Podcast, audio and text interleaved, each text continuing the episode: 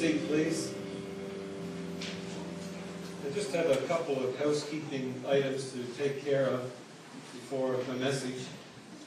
HCC is getting out of the building this afternoon. We're going to be going down to the Ark Sunday Suppers at St. Andrew's United Church and serving spaghetti pie casserole. It sounds great. It actually looks pretty good too. And we have over 16 of those all prepared and servers ready to go, so we look forward to that.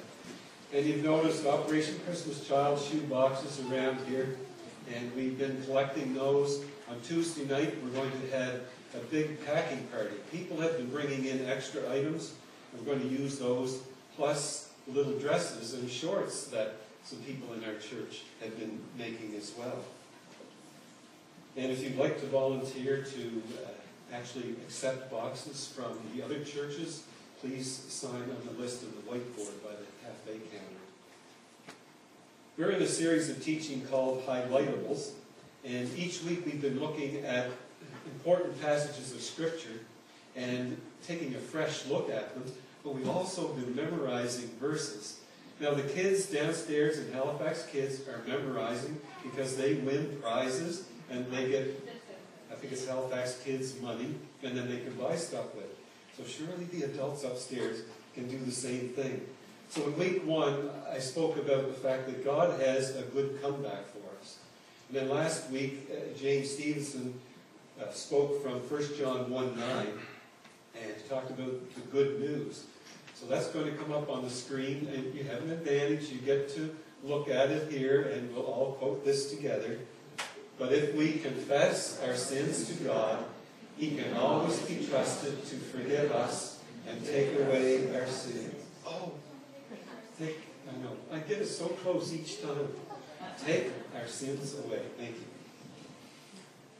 Now, the people of God, I was trying to cover the screen.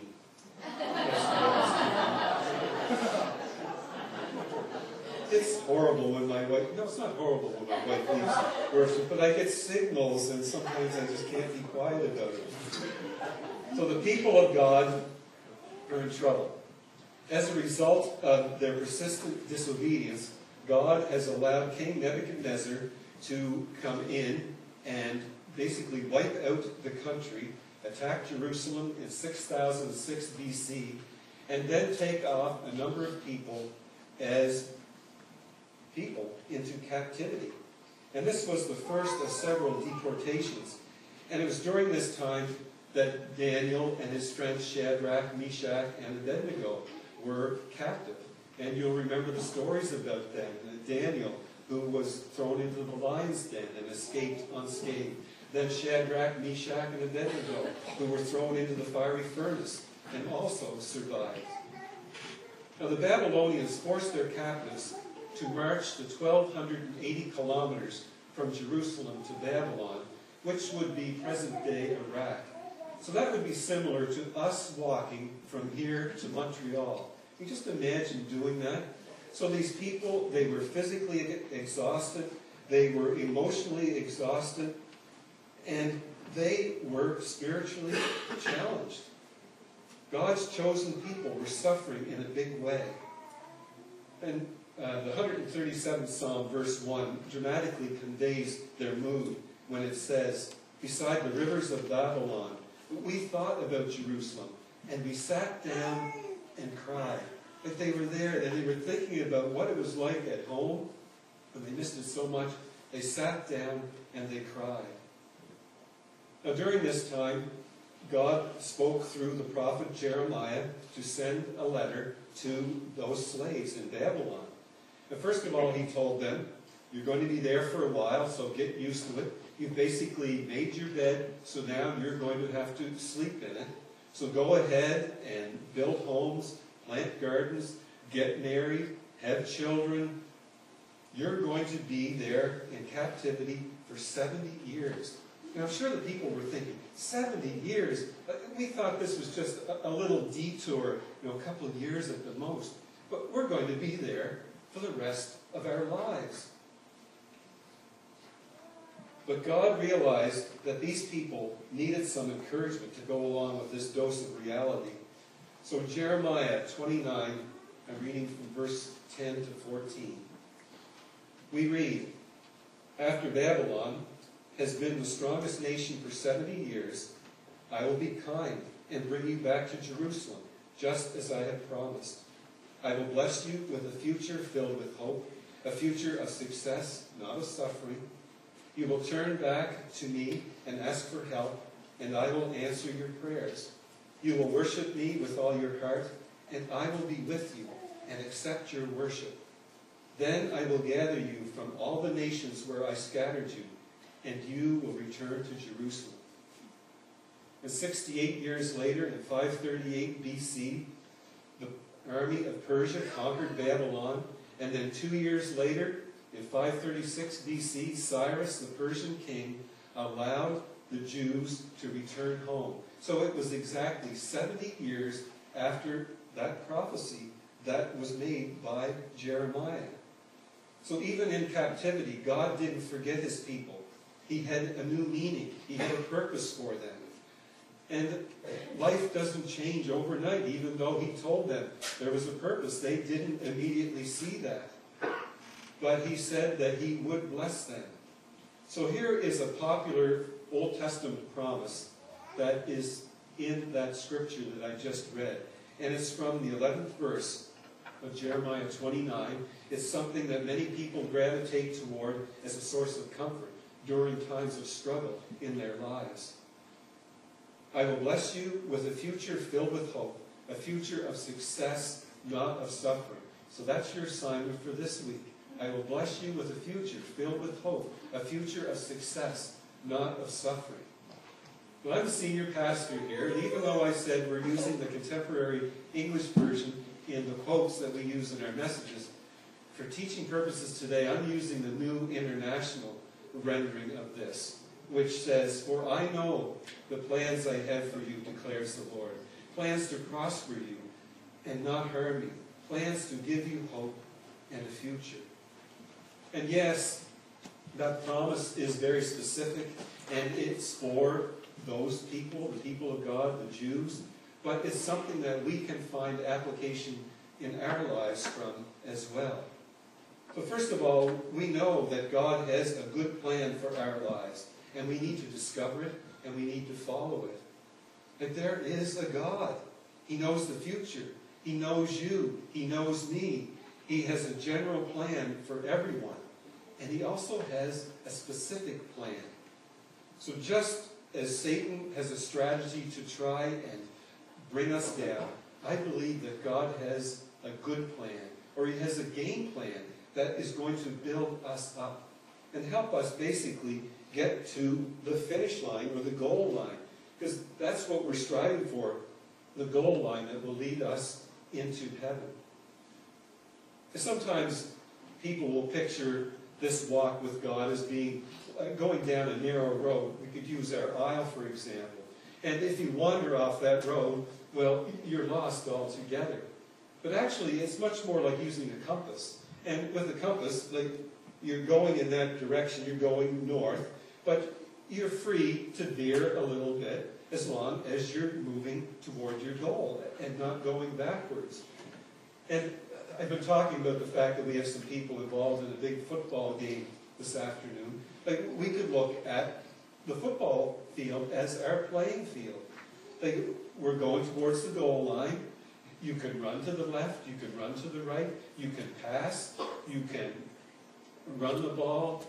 You will get tackled at times, and once your knee hits the ground, if you don't know football rules, that play ends. But there are many other plays just as long as we stay within the boundaries. We don't go outside those boundaries.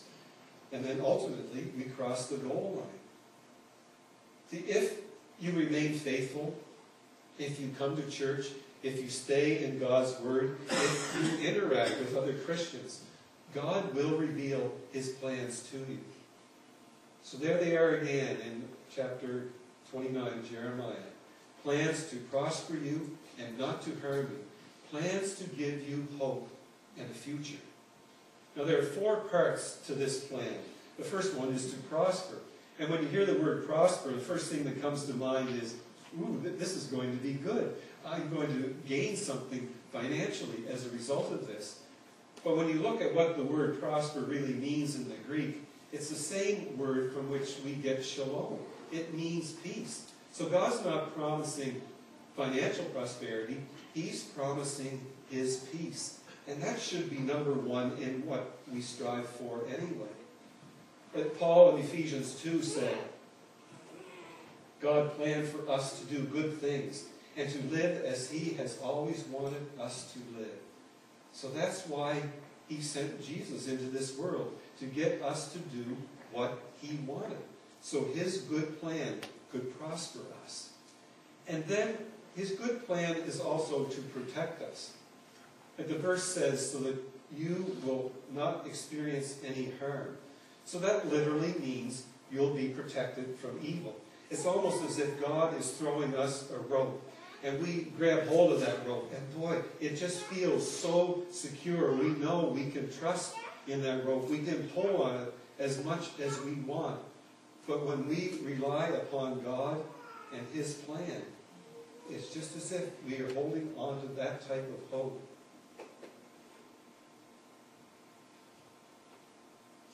So God had an important lesson for these people, and there was a general lesson for them as well. He said that you will experience this time of captivity.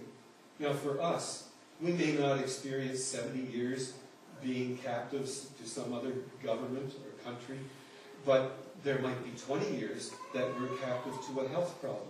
There might be 40 years where some emotional pain or some crisis in our family has been pulling us down. And it might seem as if there's no end in sight in all of this. But we may never have peace and prosperity in this lifetime. But God is saying, look, I'm in charge here. I've not forgotten you at all. I've not abandoned you. And I won't let you be destroyed. So God has a good plan for you. You may remember the news reports back in the fall of 2002 when snipers were terrorizing the Washington, D.C. and Maryland areas. And then the two snipers were caught sleeping in their car in a rest stop in Maryland. You might have also heard that Ron Lantz, a 62-year-old truck driver from Kentucky, was the one who alerted the police. That he heard the reports on the radio, he heard the license plate number being repeated, and he saw this Chevrolet Caprice with those license plate numbers, so he called in. Now, you might have heard those things, but you definitely didn't hear this that Ron Lantz was, is a Christian. And that just five days prior to this event, he gathered just five miles away with a group of truckers. There were over 50 of them from all across the country. And they got together to pray. And they were praying that God would bring peace to that area, that somehow those snipers would be caught. And then here he is, just a few days later, seeing that vehicle and making that 911 call. Now, this man was just five runs away from retirement. So it would have been so easy for him to just say, like, why bother? Why take the chance on all of this? Just let it ride. But he had prayed that God would do something, and now God was going to work through him. So he made that call. He even took his big rig and parked it in front of that car so that it was tracked. And everything went without incident. The two men were arrested. All because just a short time prior to this, those men were earnestly seeking God's peace and protection. And God's plan offers hope, and that literally means expectation. In, in Romans chapter 5, verse 5, hope that will never disappoint us. And all of this happens because God has given us the Holy Spirit who fills our hearts with His love. That God is going to give us something to hold on to. That that's what our faith is. That's like an anchor, some, some of the scriptures refer to it as. And when we look at an anchor, that's able to hold a big ship in place. So our faith is our anchor. Now there's a place in Santiago, Dominican Republic called the Hole. And it's a huge garbage dump where approximately 600 people had built these little shanties that would fall over in the slightest little windstorm. And at the base of that valley, there's a river winding through, but it's just full of sewage. So that's where these people live. And some missionaries were in the area, and they, excuse me, some people from another church went to visit that area. And they spoke to the missionaries, and they said, why aren't these kids in school? It, it, it's a school day. And the answer was they don't have birth certificates. Because they grew up in the hole, there's no such thing as birth certificates. So the people in that city, in that area, don't even recognize these people. In the eyes of them, they don't even exist. Now that might be true for that area. It might be a true statement in the eyes of that community. But it's certainly not a true statement in the eyes of God. But the Bible says in Psalm 139, verse 14, And I praise you because of the wonderful way you created me. Everything you do is marvelous. Of this I have no doubt. But with your own eyes, you saw my body being formed. Even before I was born, you had written in your book everything I would do. And thankfully, there are Christian people serving in the hole, And people are finding out about the hope of faith in Jesus Christ. And they're coming to know Him. So God does have a plan for their lives. Now, God also has a good plan in which He promises you a future. And sometimes you might have a friend who just started a new relationship, and then somebody else comes up to you and they'll ask you, Do you think they have a future? And my response is, I have no idea whatsoever. Especially when it might be somebody starting a relationship with one of my daughters. When they were younger, I might have said, uh, no relationship ever. Now I'm allowing them to get married and have grandchildren for me, so it changes. But, but you might have someone ask you, like, do these people have a future? And my response I've given you. But God, who can do more, and He can be more certain about all things, He wants the Israelites to know that in His eyes they have a future. A number of people have used this in their teaching in regards to raising our children in the Lord. They say you don't just want your kids to know the Bible story of Daniel, you want to raise up a Daniel. More than your son just knowing about the life of Samuel, you want him to become a Samuel who is always listening to the call of his father. More than knowing the story of Esther, you want to raise an Esther. And they're all right in saying that because we constantly want to encourage our kids so that we can raise them up in the Lord. We want them to dream. We want them to not just dream about how God can work in your life like, what difference can He make through you? And get them to talk about 10 years down the road.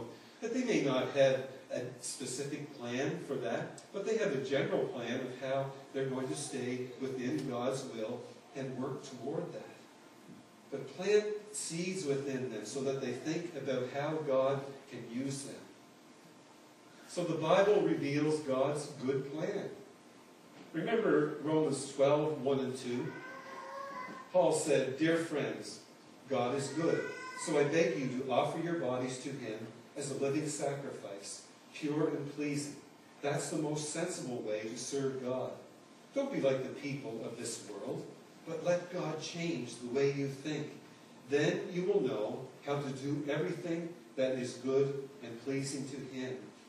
So his plan is that you stay in his will. It's that you work within the parameters of his will. But there's another area that we need to consider, and that is that God has a good plan for your life, but you have to actually discover it, and then you have to follow it. And only you can determine what God's plan is for you. That you can come and set up an appointment with me, and we can work on it, and I can help you a little bit, but it's only you that is going to determine what God's will or plan is for you. See, it's no accident that you're here today. Like Rick Warren writes, without purpose, life is motion without meaning. Activity without direction, and events without reason. Without a purpose, life is trivial, petty, and pointless. So, if that's true, and I believe it is, then we should want to be studying God's Word. We should want to be in prayer with our Heavenly Father. We should want to talk to God's people. We should want to worship in God's house to discover and follow that plan. It's one thing to know God's plan for your life, but it's another one to follow that plan. But just think of how much more exciting it is to discover it and somehow to follow it. But if you're going to do that, it's going to require two things. The first one is patience. Like who is so full of patience that they have no concerns whatsoever? It's kind of hard to get a hand up there, isn't it? Like, patience isn't usually what we think of when we want to discern God's plan for our lives. Because we want the plan right now. We want it all laid out so that we know what's going to happen over the next 20, 30 years. There's God's plan. He's given it to me directly. I've read His Word. I've sensed it. But it takes more than that to understand, to be conscious, and to hear the voice of God, and to be patient for the voice of God to speak to us. Richard Swenson, in his book The Overload Syndrome, writes Even our sentences are peppered with such words as time crunch, fast food, rush hour, frequent flyer, expressway, overnight delivery, and rapid transit. The products, the services we use further attest to our hurry. We send packages by Federal Express, use a long distance company called Sprint, manage our personal finances on Quicken, diet with SlimFast, wear bathing suits made by Speedo, and the list could go on of all the names that are in there. But the trouble is, God isn't running after us. Uh, he knows the speed that we want to go in, and that just might not be the speed in which He wants to travel. So He's under no obligation to fit into our timetable to accommodate our urgency. So patience is important. It's important so that we can allow the whole play to develop according to God's plan. And our, ta- our, tar- me, our timetable tires us out. Like we talk about, like we're so tired. We're doing this, we're doing that, we're going here, we're going there, and, and we're exhausted trying to follow our timetable, to follow our agenda. But if we were to just slow down, we wouldn't just feel better physically and emotionally, but we would actually be able to understand what God is communicating to us. We would be able to understand what His plan is for us. Now, it might be a short wait, it might be 20 years. We don't know. It may take a long time, depending on the circumstances, to discover what God's good plan is for your life.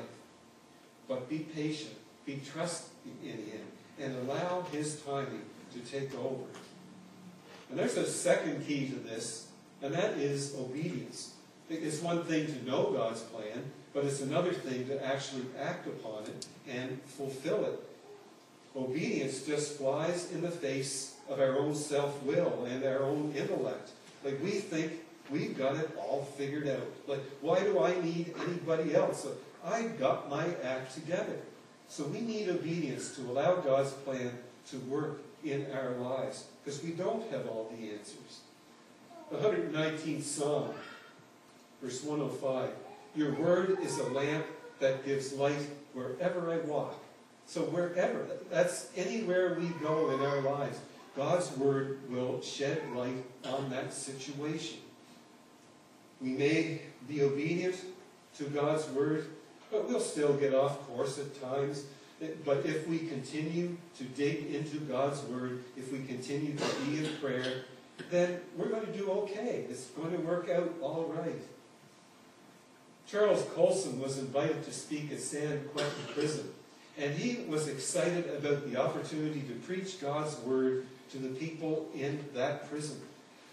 But just before he went, prison officials discovered hidden weapons in some of the cells, and as a result, the prison was locked down and the inmates were confined to their cells 24 hours a day. But Colson was still permitted to come, and there were a few Christian inmates who were part of the Christian Fellowship Program that were allowed to attend the service. So Colson said, I, I was glad to see them, but I was disheartened. This had been my opportunity to preach the gospel to hardened offenders. And now I'm just preaching to those who are already saved. And just so few, it feels like I'm preaching to the choir. But he struggled with a lack of enthusiasm until he noticed a video camera in the far corner of the room. So he thought, okay, maybe they're going to make up for it a little bit, and they're going to videotape my message and put it in the library of the jail, and then some of the inmates, if they choose, can take that out and listen to it. But he still said, you know, I'm honored to be here today, but so few people that are already a Christian. But he started to speak anyway. He said, I'm going to give it my best effort. But as he started preaching, he said he felt the Holy Spirit just working through him, and it led him to preach the most powerful message he had ever preached on salvation found through Jesus Christ. And he said, I'm going to preach this way even if one inmate is listening or a thousand are listening. And after the service was over, he went up to the prison chaplain and he expressed his disappointment. And then the chaplain looked at him and said, Didn't you know that because of the lockdown, that the warden actually permitted us to videotape you today, and that is going to be shown to every prisoner tomorrow at noon. It's going to be by feed into their specific cells. And Colson wrote, I was overwhelmed because of the lockdown. 2,200 prisoners would hear the gospel instead of the 300 who had originally signed up. God had arranged a way for more inmates to hear his word. Yet, if I hadn't been faithful to preach it, the opportunity would have been missed. Isn't that amazing? That God worked that in such a way so that every inmate in that prison got to hear that message that day.